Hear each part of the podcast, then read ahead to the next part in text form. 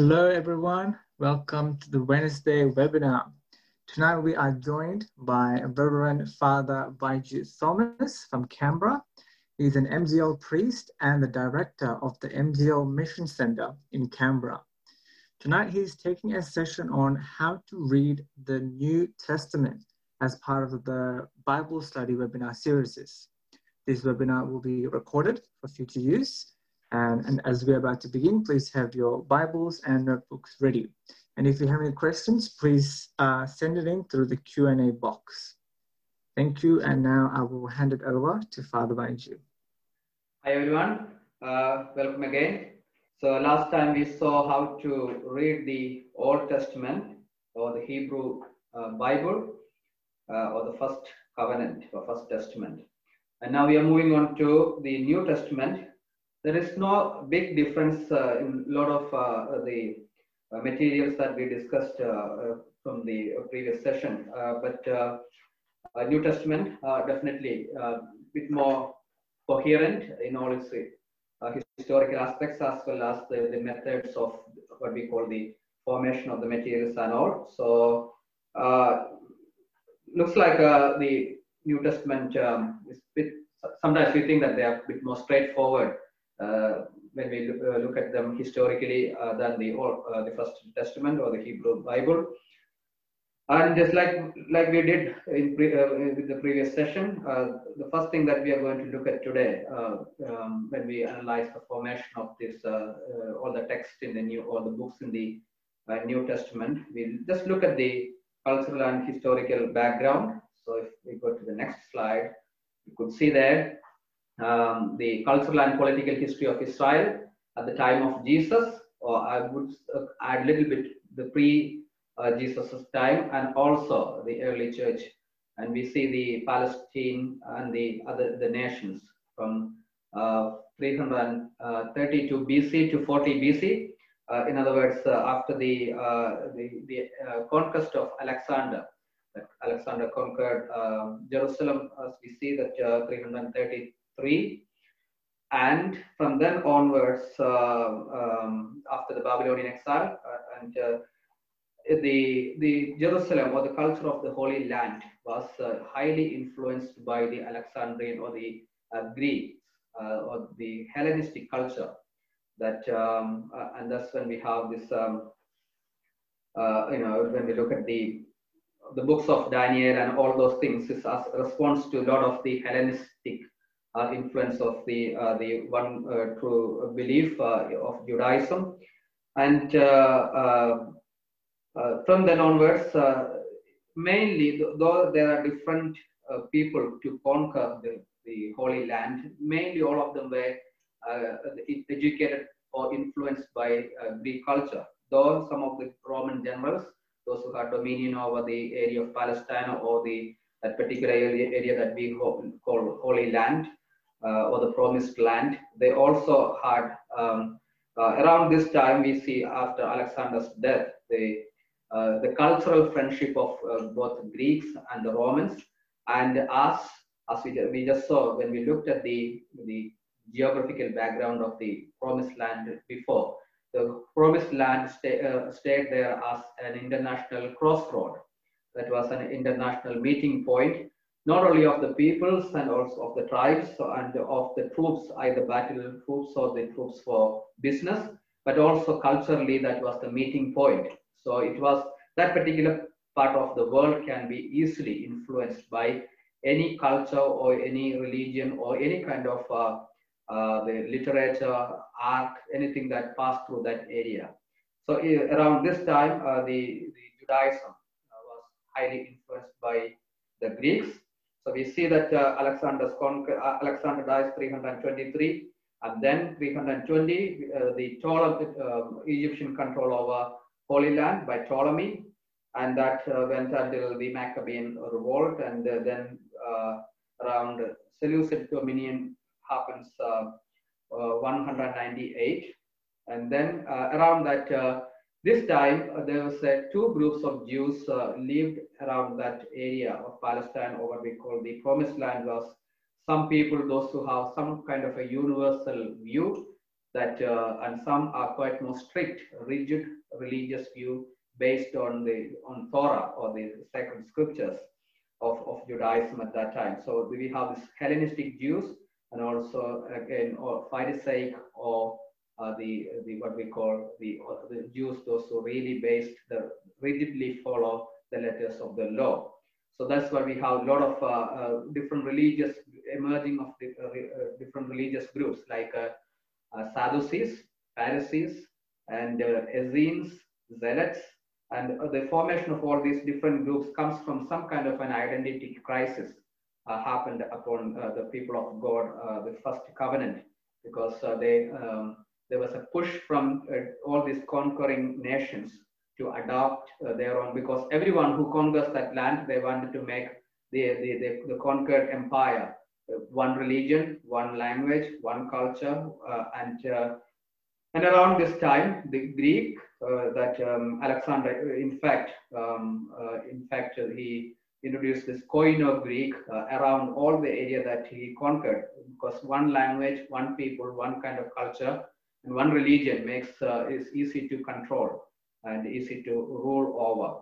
And therefore, everyone who conquers, they wanted to make it uh, make it happen. And even the Romans, uh, they wanted to make uh, entire world Roman. The Greeks wanted to make entire world Greek.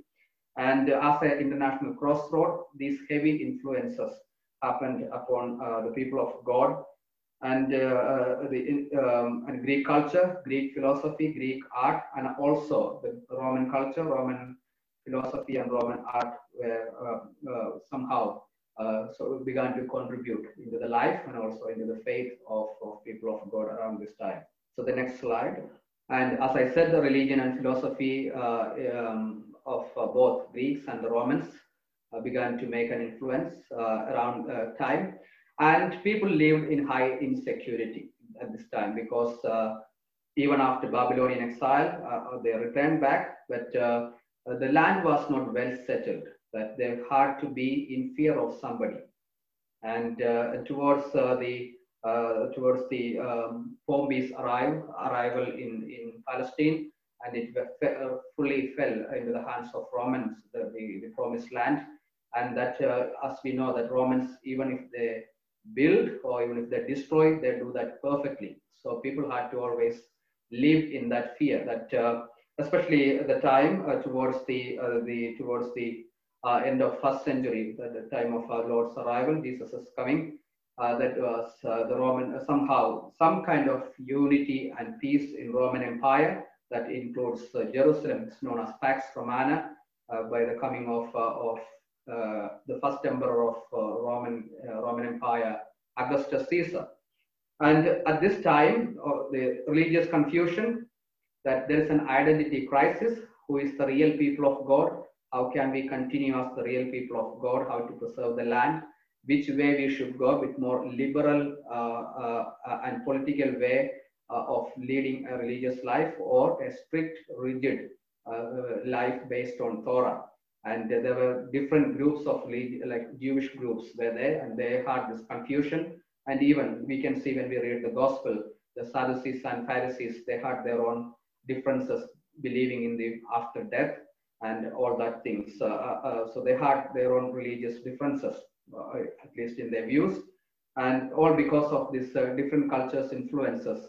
Uh, different people sort of thought it is too good have a bit more of a liberal view on matters. And uh, and uh, and therefore the, the, the confusion. So they needed somebody to teach the law quite more clearly. In fact the, the, the that part of the world in fact looking for a good, a good teacher who tells the truth who can give them more light into the, the real matters. And because of their fear the, that they, the old covenant expectation for a messiah was quite heavy that they in fact eagerly and uh, uh, and with a great hunger waiting for a Messiah. And uh, uh, this, as I said, the Pax Romana, the time, so if you go to the next slide, uh, sorry. Um, so the um, uh, it was the time of Pax Romana, the, the, the, the unified Roman Empire. Everyone could uh, travel to any part of the world, and any kind of philosophy and knowledge was accessible part of part of this.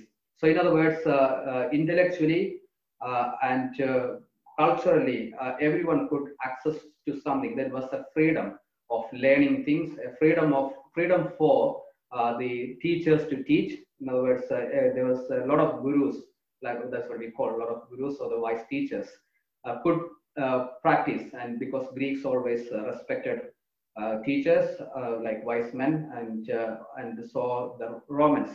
So there was the intellectual freedom was part of that Pax Romana, the Roman peace that brought about uh, the only thing that was uh, the, any conflict, any kind of up, uprisal uh, that Romans would suppress, but uh, otherwise everything was quite free.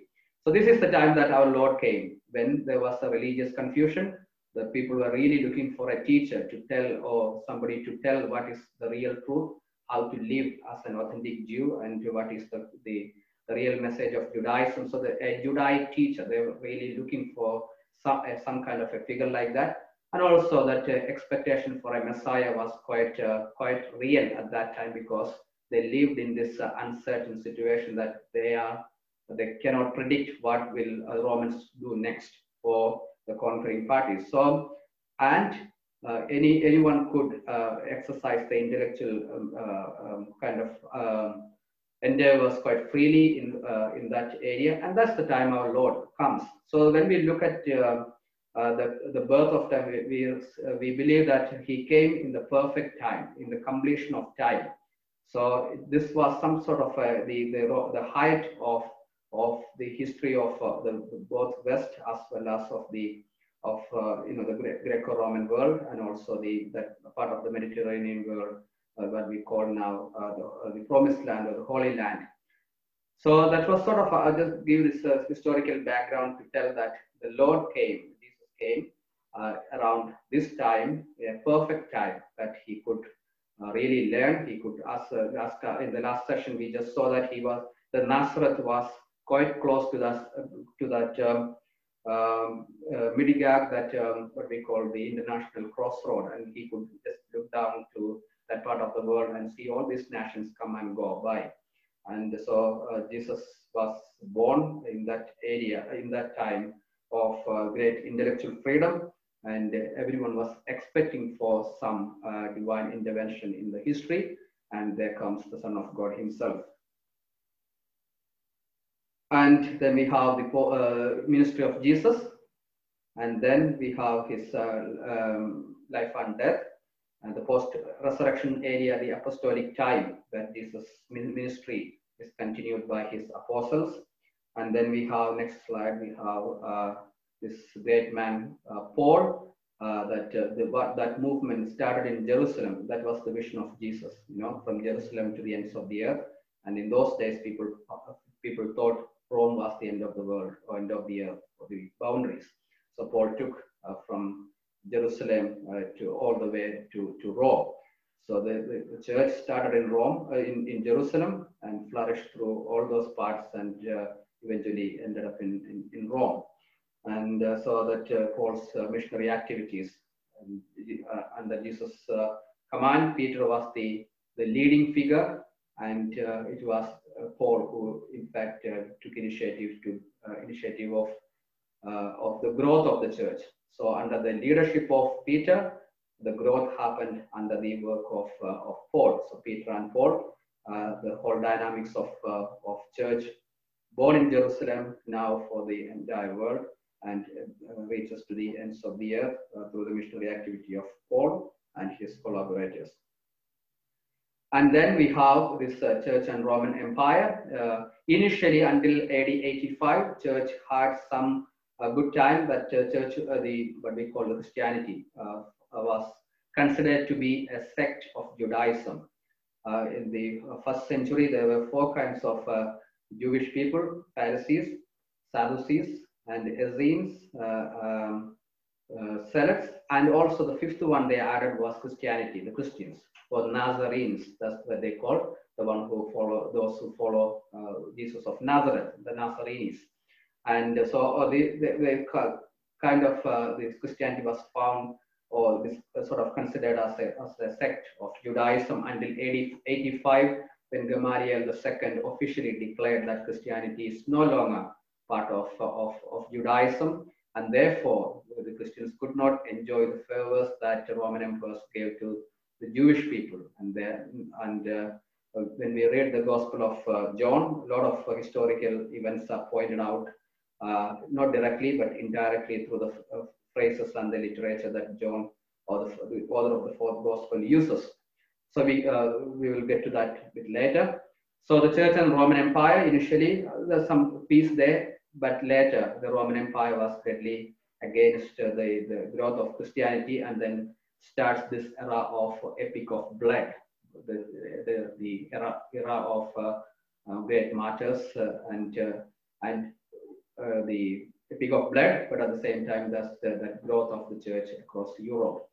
Uh, and you know that's when the martyrs were uh, bleeding that became seed for the church to, and the church flourished uh, uh spiritually and uh, in its seal around that time so so again the new testament all these materials and the text that we see it's again the lord is writing the his words initially in the human history and especially in the history of the chosen ones so all these historical facts contributed uh, in the formation of the uh, New Testament. Uh, uh, New Testament, as we just have seen, all those historical situations contributed in the formation of the uh, the books of the Hebrew Bible. Next one, the meta narrative. Uh, last time we saw the foundational story for the first covenant. It is the Exodus event as I said, the meta narrative, the foundational uh, story or the foundational myth is that, that uh, it is not somebody who discovered by meditation or it's not a, based on a private revelation, but it is based on a, a, a public revelation. In other words, a group of people met uh, uh their God, like in the Exodus event, uh, the everyone with their eyes met the God, met the God or the action of God. It was not one person or two person, or it's not a private event. It was a public it's an event of community that a group of people together witnessed the power of their God. The same with the meta-narrative with the New Testament is the cross and resurrection. 12 people together. They saw somebody was crucified, died, and now they saw he is risen, alive in their midst, uh, and walking around uh, with them and also giving uh, them the further advices uh, to how to go forward. So they met and also like St. Paul says that the, the risen Lord met the 12 first, then to Kepha and the 11 and then to to the 500 people gathered. Um, that so it is a public event and that story continues now that anyone who becomes a Christian, uh, it's not because some that person is forced or some, it's not a casual thing, but uh, any every Christian, uh, the meta narrative is still present because unless we have met, uh, unless we have met the, the risen Lord, we can never call ourselves Christians. One of the criteria is that this this person, Christ, is here and now, that uh, he's uh, he's approachable, that anyone can see him if they want. So that risen Lord's presence here that encounter experiences still continue. And that's what makes Christianity quite different. That's not a, Christianity is not a religion of, uh, of philosophy. It is not a religion of doctrines, but it's all about a person encountering this living true God who is here and now. So meta-narrative is the, the, the story of crucified and risen. Everything starts from there, uh, either looking back or going forward. So next slide. Uh, for example, uh, when we look at uh, the, the books, uh, the first books to be written by, written, uh, the first document to be written in the New Testament was First Thessalonian, uh, and that happened around AD 50. And when we look at that, Paul is speaking about the one crucified and risen, the resurrection of Jesus, and also of his death. And so that's the first book sort of starts from the death and resurrection of Jesus. And then the first gospel there is some dispute among the scholars uh, if uh, Matthew's gospel is the first one to be written, and some take that uh, position, but generally accepted position is that Mark's gospel was the first gospel to be written. And therefore, um, and that was around AD 60. And uh, baptism of, uh, the, when we look at the Gospel of Mark, it begins with the baptism of, uh, of John's baptism. So the first document to be written starts with the death of Jesus, and the second document uh, or the, the, uh, the, book to be written uh, as, that goes a bit further, not with his death, but starting from his public ministry that started with the baptism of baptism in, in the River Jordan and then followed by Matthew and Luke. They wrote their Gospels around the same time, 70 to 75, and they go a bit even bit further. Uh, now we know the public ministry of this guy. Now let us further discover who Jesus is. So let us go back to the birth. So Matthew and Mark gives the birth stories of Jesus. And John, in his turn, a later gospel, he thought, okay, now we know the birth of Jesus. So we know from there so let's go a bit further. So John start starting from Jesus's pre-existence, that he was the Word and he is uh, he was with God and he was God. So he goes not not to the birth, but even beyond, and he goes to the pre-existence of Jesus.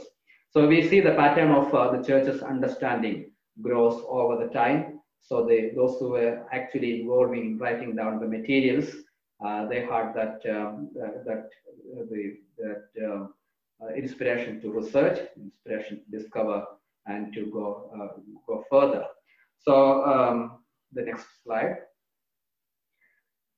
Now we come to the three stages of the formation of the New Testament, and uh, um, the first one is, of course, historical Jesus. That's what we say uh, when we uh, analyze the life of Jesus, uh, the historical Jesus, and we also sp speak of Jesus of faith.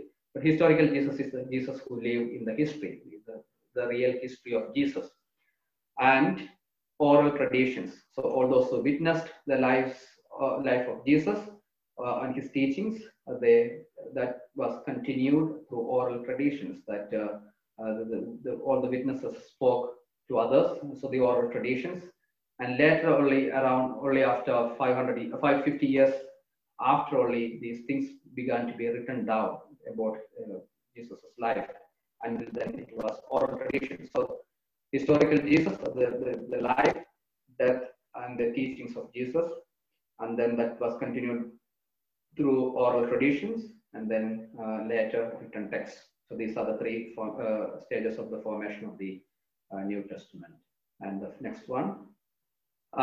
This one, I, I will not elaborate on that so much because um, I'm just giving you how people, or the first, when when the church was trying to, or when we even study about the life of Christ from the Gospels or from the New Testament, um, New Testament materials, how can we how can we be confident that these are accurate, historically accurate? And there are some criteria are there, and but uh, um, th these criteria can limb. So I will not elaborate so much on that, but because we are looking at the whole introduction to the New Testament, I thought I, I just put, uh, just uh, put that in there. Uh, they are the uh, criterion of dissimilarity, criterion of multiple attestation, criterion of Semitisms, criterion of divergent traditions, criterion of uh, primitive eschatology, criterion of uh, pa Palestinian environmental phenomena, and criterion of coherence. And now I encourage you to read that for yourselves if I try to um, give you the uh, definitions for all seven of them. That might take a lot of time. So that's your homework. You can research that for yourselves. Uh, next slide. Now this one, uh, when we look at, uh, put uh, last time we said that how to fix the canon of the uh, sacred scripture, and there was a wonderful question at the end. Um, which I might uh, give further answer to that if I get time uh, today. Um, if that person is present who, asked that question regarding Jerome and his influence uh, in fixing the canon. So criteria for canonization of the written materials in the New Testament, uh, especially towards the um, um, towards the fifth century, uh, 419 with the Council of Carthage, um, uh, all that the church fathers looked at is uh, that if this material has got some apostolic origin, in other words, this material is apostolically attested, some apostles attested that, or some of them somehow underpins the teachings of the apostles, or the material, all the things in this material that somehow apostles used in their teaching. So the if uh, it's somehow connected to the apostolic era, somehow connected to the apostolic teaching. And then uh, if this material was uh, used in public worship, because when they gathered the New Testament uh, materials, uh, especially just before the Diocletian uh, um, sort of so, he sought to discover all the written materials of the Christians and to burn them somehow this was preserved, a lot of the materials were preserved in Antioch.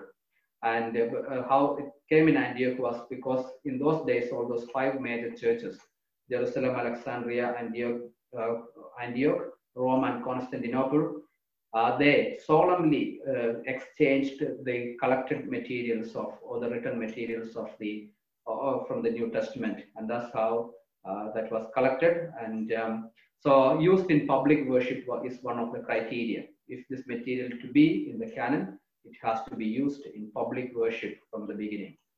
And again, the third one is uh, if this material somehow contradicts the living faith tradition, the apostolic tradition, somehow, so we will not put that in the canon. So for example, a lot of books are, are not in the canon, like for Gospel of Thomas, Gospel of Judas, are they, they are historical documents, they says they give some history of the of the truth, but it is uh, it somehow contradicts the living uh, apostolic tradition and apostolic teaching. So it, it is not if it is not in compliance with the living tradition, we will not put that, or they they didn't put that uh, in the canon. So when we look at the formation of the the fixed canons that we have now, these are the criteria they uh, they uh, sought to um, um, they sought and these were the criteria that they held.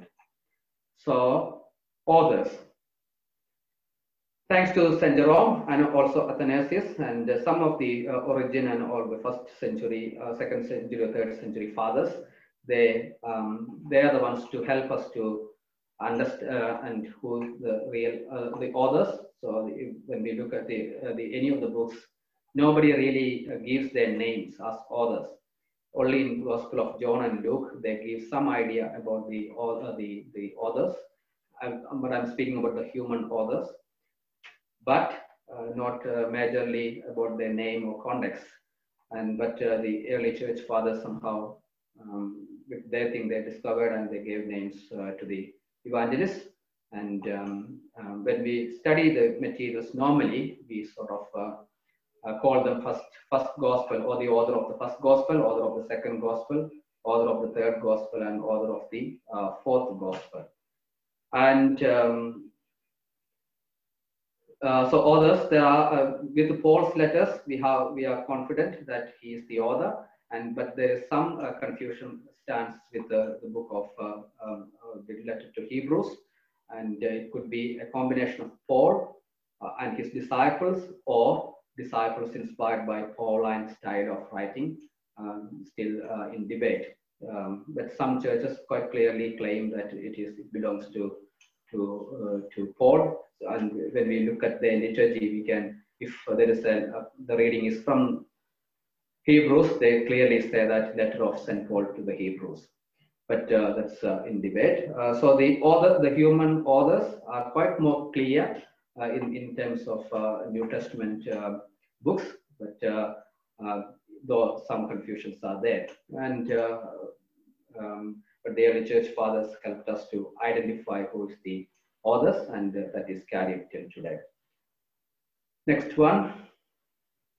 Uh, survey of the methods of uh, interpretation. Um, that's when we look at the different um, um, how to read the. This is where we sort of you know how to read the the um, actual text that um, um, so how you know when we look at the any of your um, bible uh, when we look at the especially look at the different translations how can you translate it well or what is the real meaning of the author or what was the real message that the author wanted to communicate to a community of faith and uh, part of that um, so we have uh, these uh, uh, different biblical criticisms it's not actually the English word criticism, it is sort of the biblical way of understanding or analyzing things.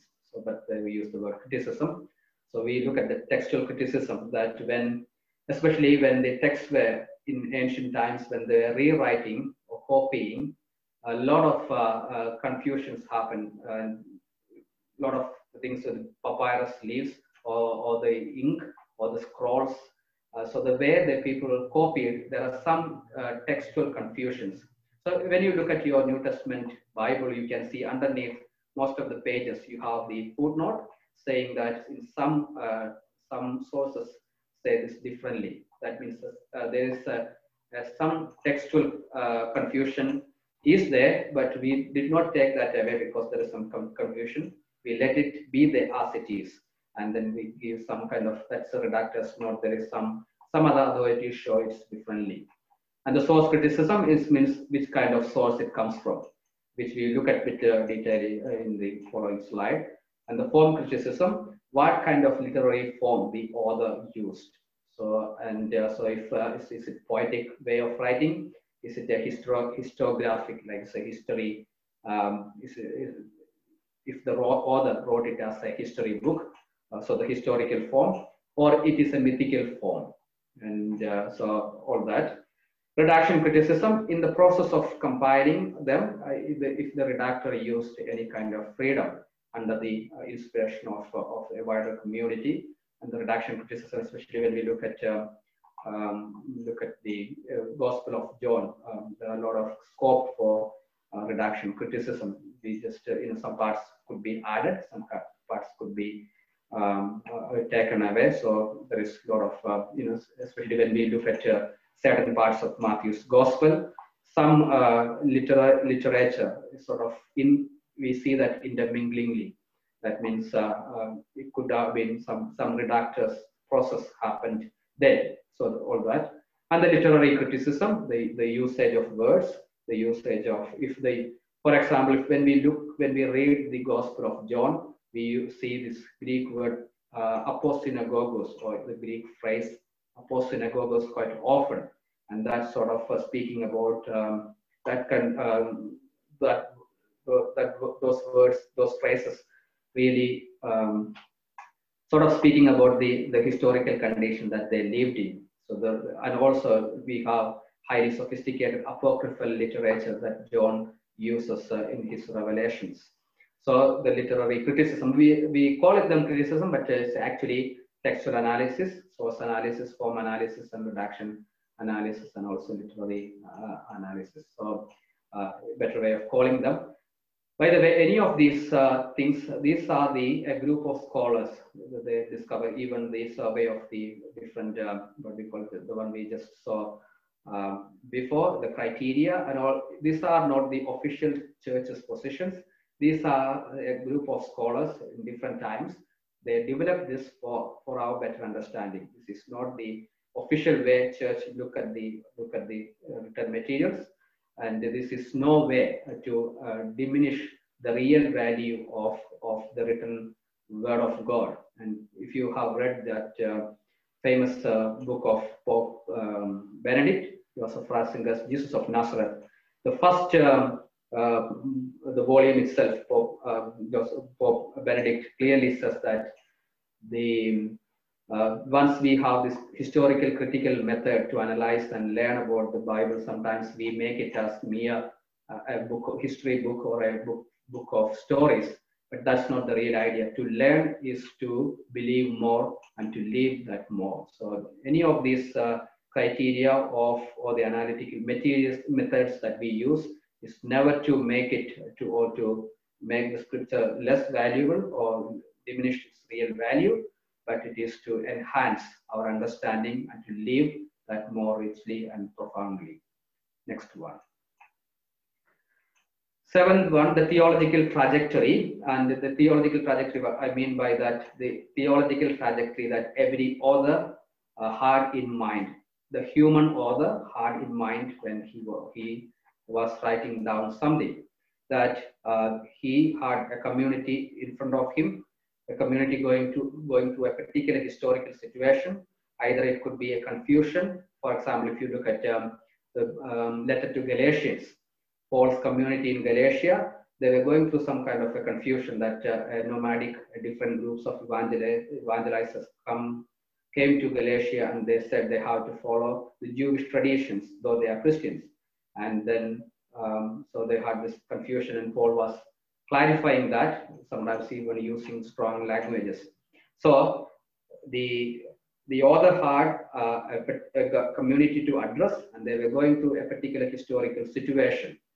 And therefore, he had a theological trajectory in writing down. So he looked the, the whole story through his lens of that particular historical situation, and he put down uh, those materials or all those uh, uh words accordingly. So every uh, author, human author in the in the Bible, has got a theological project or theological trajectory, a theological what we call um, uh, aim or focus uh, in writing down. So therefore, everything uh, would have um, like same with the, if you look at the modern day media, you know, in order to get a true, true more or less true um, story, you need to read at least five newspapers of, uh, because each newspaper could report same event but in their own with their own pol political trajectory.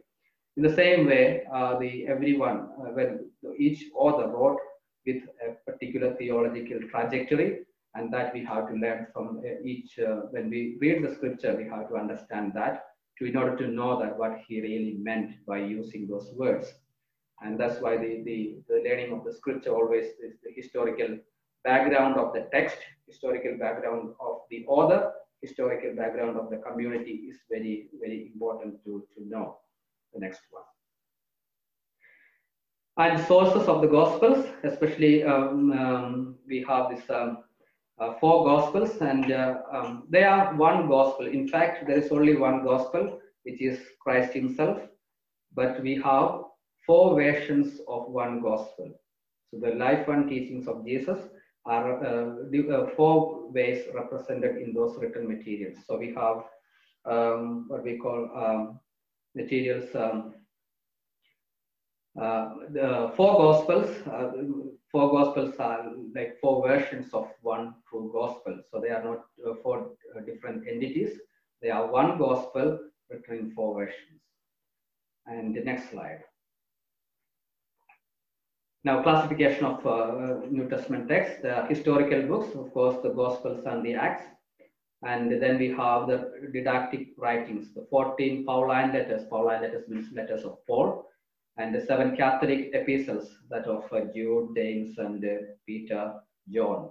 Uh, the um, the uh, uh, Catholic means the, the letter that was written to everyone, the, the whole church, not, not to a particular church, but to the entire Christian world. So that's why they're called uh, Catholic epistles. Didactic writings of Paul, um, he was addressing to different community, community in Rome, community in Corinth, community in Ephesus, community in Thessalonica, and so on and so forth. And also some individuals, like if you look at Timothy and also Titus, uh, so he was writing to individuals. And then we have the uh, prophetical uh, books in the Apocalypse, the, the Revelation, it is uh, it's highly prophetic in its nature and also um, uh, apocalypse uh, in its literary style. So these are the three classifications of the New Testament texts. Next one. Again, the both gospels and the letters and uh, the revelation all these uh, um, the compiled new testament uh, documents they are explanatory documents as well as their confessionary documents. As I said, they are uh, of one gospel. So life and death and resurrection of Jesus is the central theme and uh, uh, the gospels and gospels give their confessionary that uh, gospels in fact confesses that they have seen this from the life of uh, Jesus. Uh, this happened when he was there and he did this, he taught us this and all those. So they are the confessionary documents. And uh, the rest of the book are the explanatory documents of that particular gospel uh, about the life of Jesus, about his uh, teachings, about the way that he wanted the church to go forward and all those things. So one true, uh, the, the, entire New Testament is gospel. Uh, so it's the confessionary documents, including the confessionary documents and the explanatory documents uh, um, so the one gospel, so they have it has got confessionary documents where the biography of Jesus uh, and uh, then the letters and the other um, revelation. Now the last slide.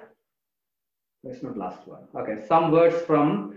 Okay, in the New Testament we have some uh, some clue uh, to what we call is uh, the authors themselves. Uh, um, um, they have given us some idea about how they approached not all authors, but some of the authors. So let us look at the Second Thessalonians, what Paul speaks.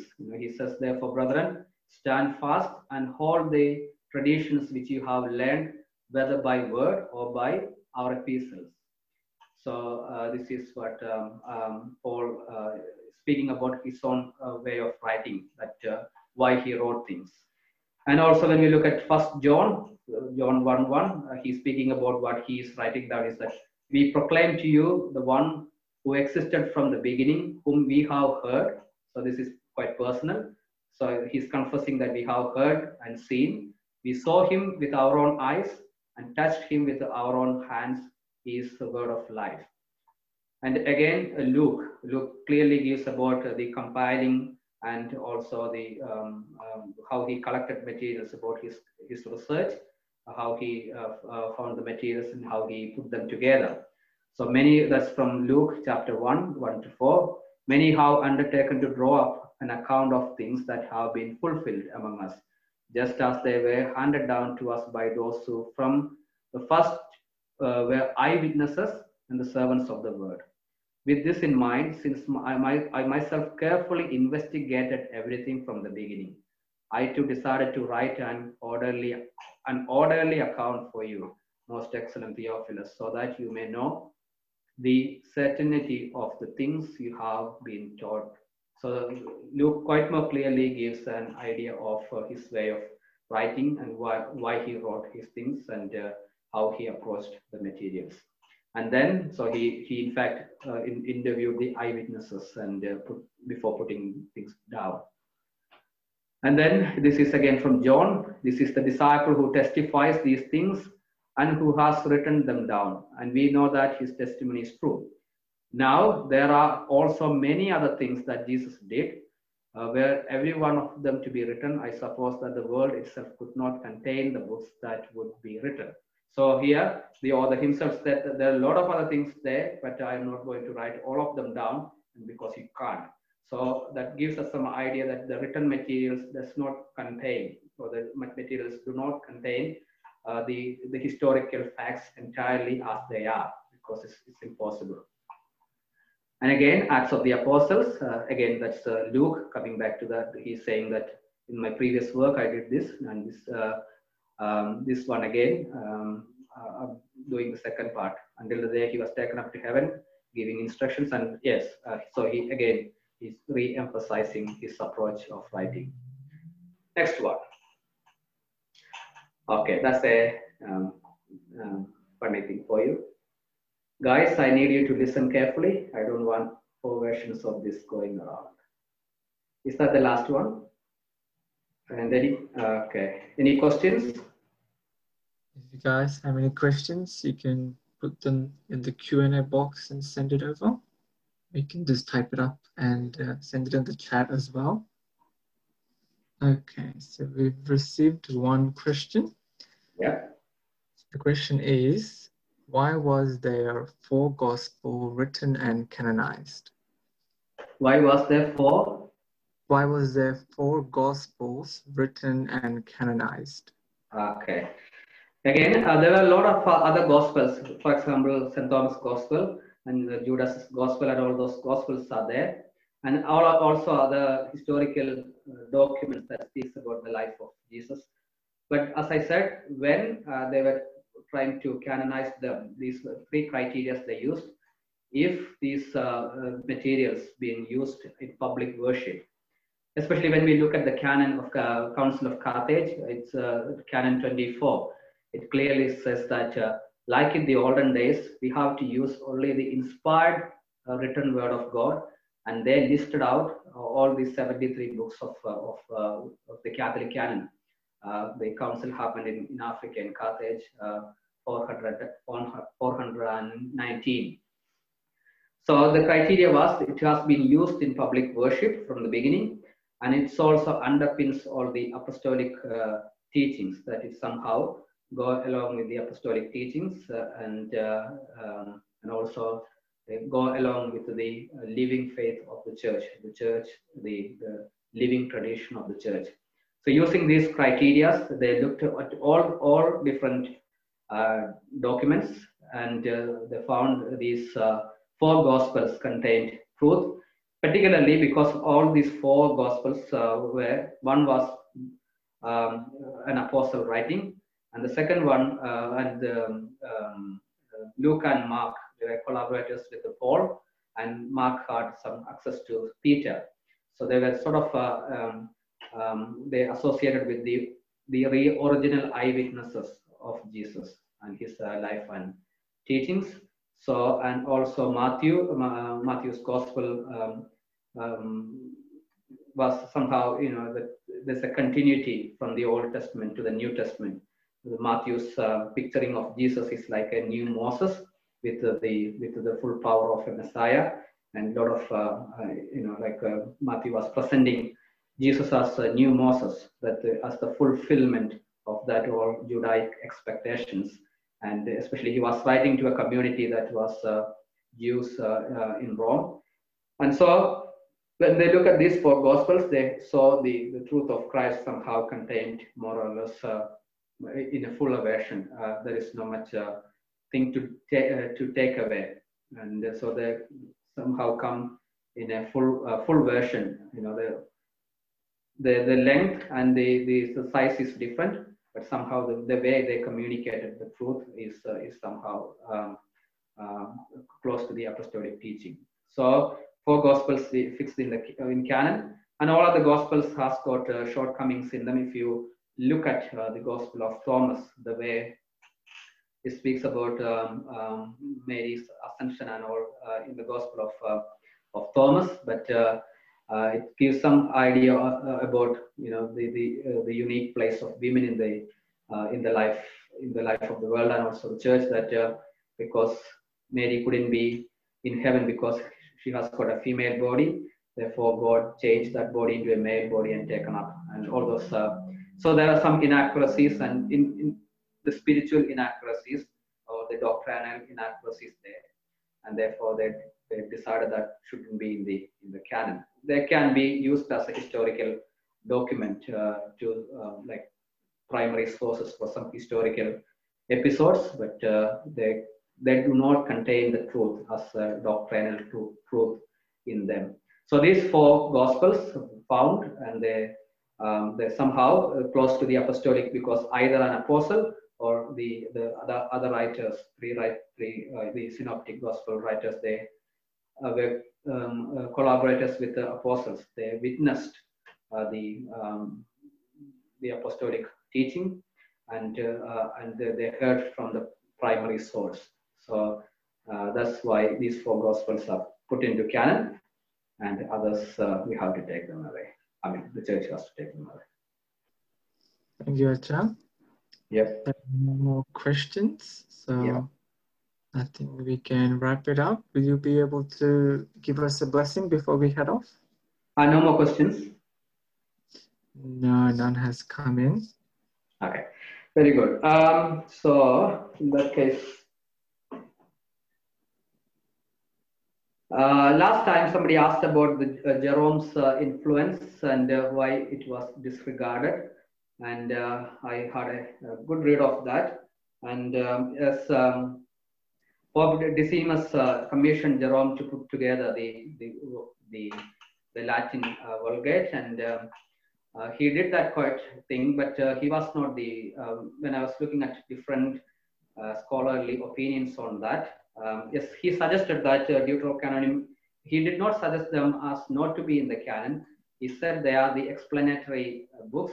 And so, but he had um, the, um, he did not in fact, discouraged them to be in canon. He, what he suggested that, like uh, in the Hebrew text, uh, the prophets and the Torah are the, uh, the, the scripture, and the other books are the explanatory books. We have to treat deuterocanonical books like that.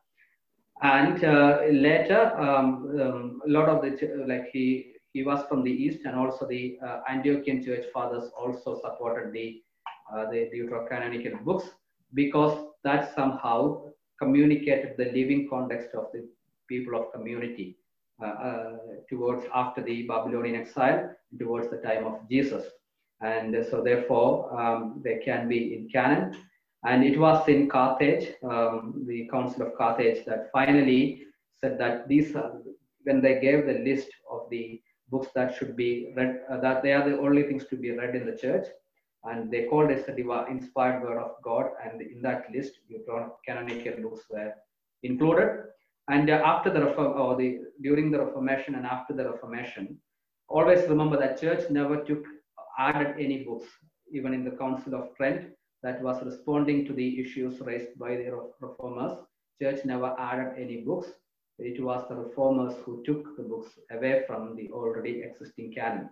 So the, the Catholic thing that was never added, but it was when you look at the other books, uh, other the different Bibles, it was they who took uh, the books away, but the church always um, uh, um, from early, like uh, Saint Augustine, uh, he was he insisted that these deuterocanonical books of the Old Testament should be part of the Catholic Bible. So uh, Jerome, of course, he he had his contribution, but he was not the he was not the final authority of fixing the canon. And uh, uh, uh, when he suggested that some other church fathers also suggested that the Deuterocanonical books should go into the canon. And when Protestants hold Jerome's opinion to underpin their position of taking away the books, um, there are all uh, there are different other things that Jerome suggested or taught, in fact, about the eternal virginity of Mary, Mary as the mother of God, and his teaching on Mary and they never took any of those words uh, seriously from Jerome. And how can they take uh, only this part of his teaching uh, from uh, Jerome um, to underpin their position of, of their canonizing or putting books in their canon? So uh, different opinions on that, but uh, again, Jerome did not discourage it uh, in a strong language. They shouldn't be there. He encouraged that they should be treated as explanatory notes like the historical books treated in the Hebrew Bible. After that, one more minute. So Lord, just ask you to help us to uh, discover the beauty, richness uh, that you have given us in the sacred scripture. Help us to read, help us to understand and uh, in, uh, increase our faith to live that fully, that we will bear fruit for you in this world. The Almighty God bless you, Father, Son, and the Holy Spirit. Thank you, Father Baiju, and thank you for all those that attended. Uh, if you want to re-listen to it, it will be on the Wednesday webinar Spotify uh, page. So if you haven't followed that, please go and follow that. And we hope to see you at the next webinar. Thank you.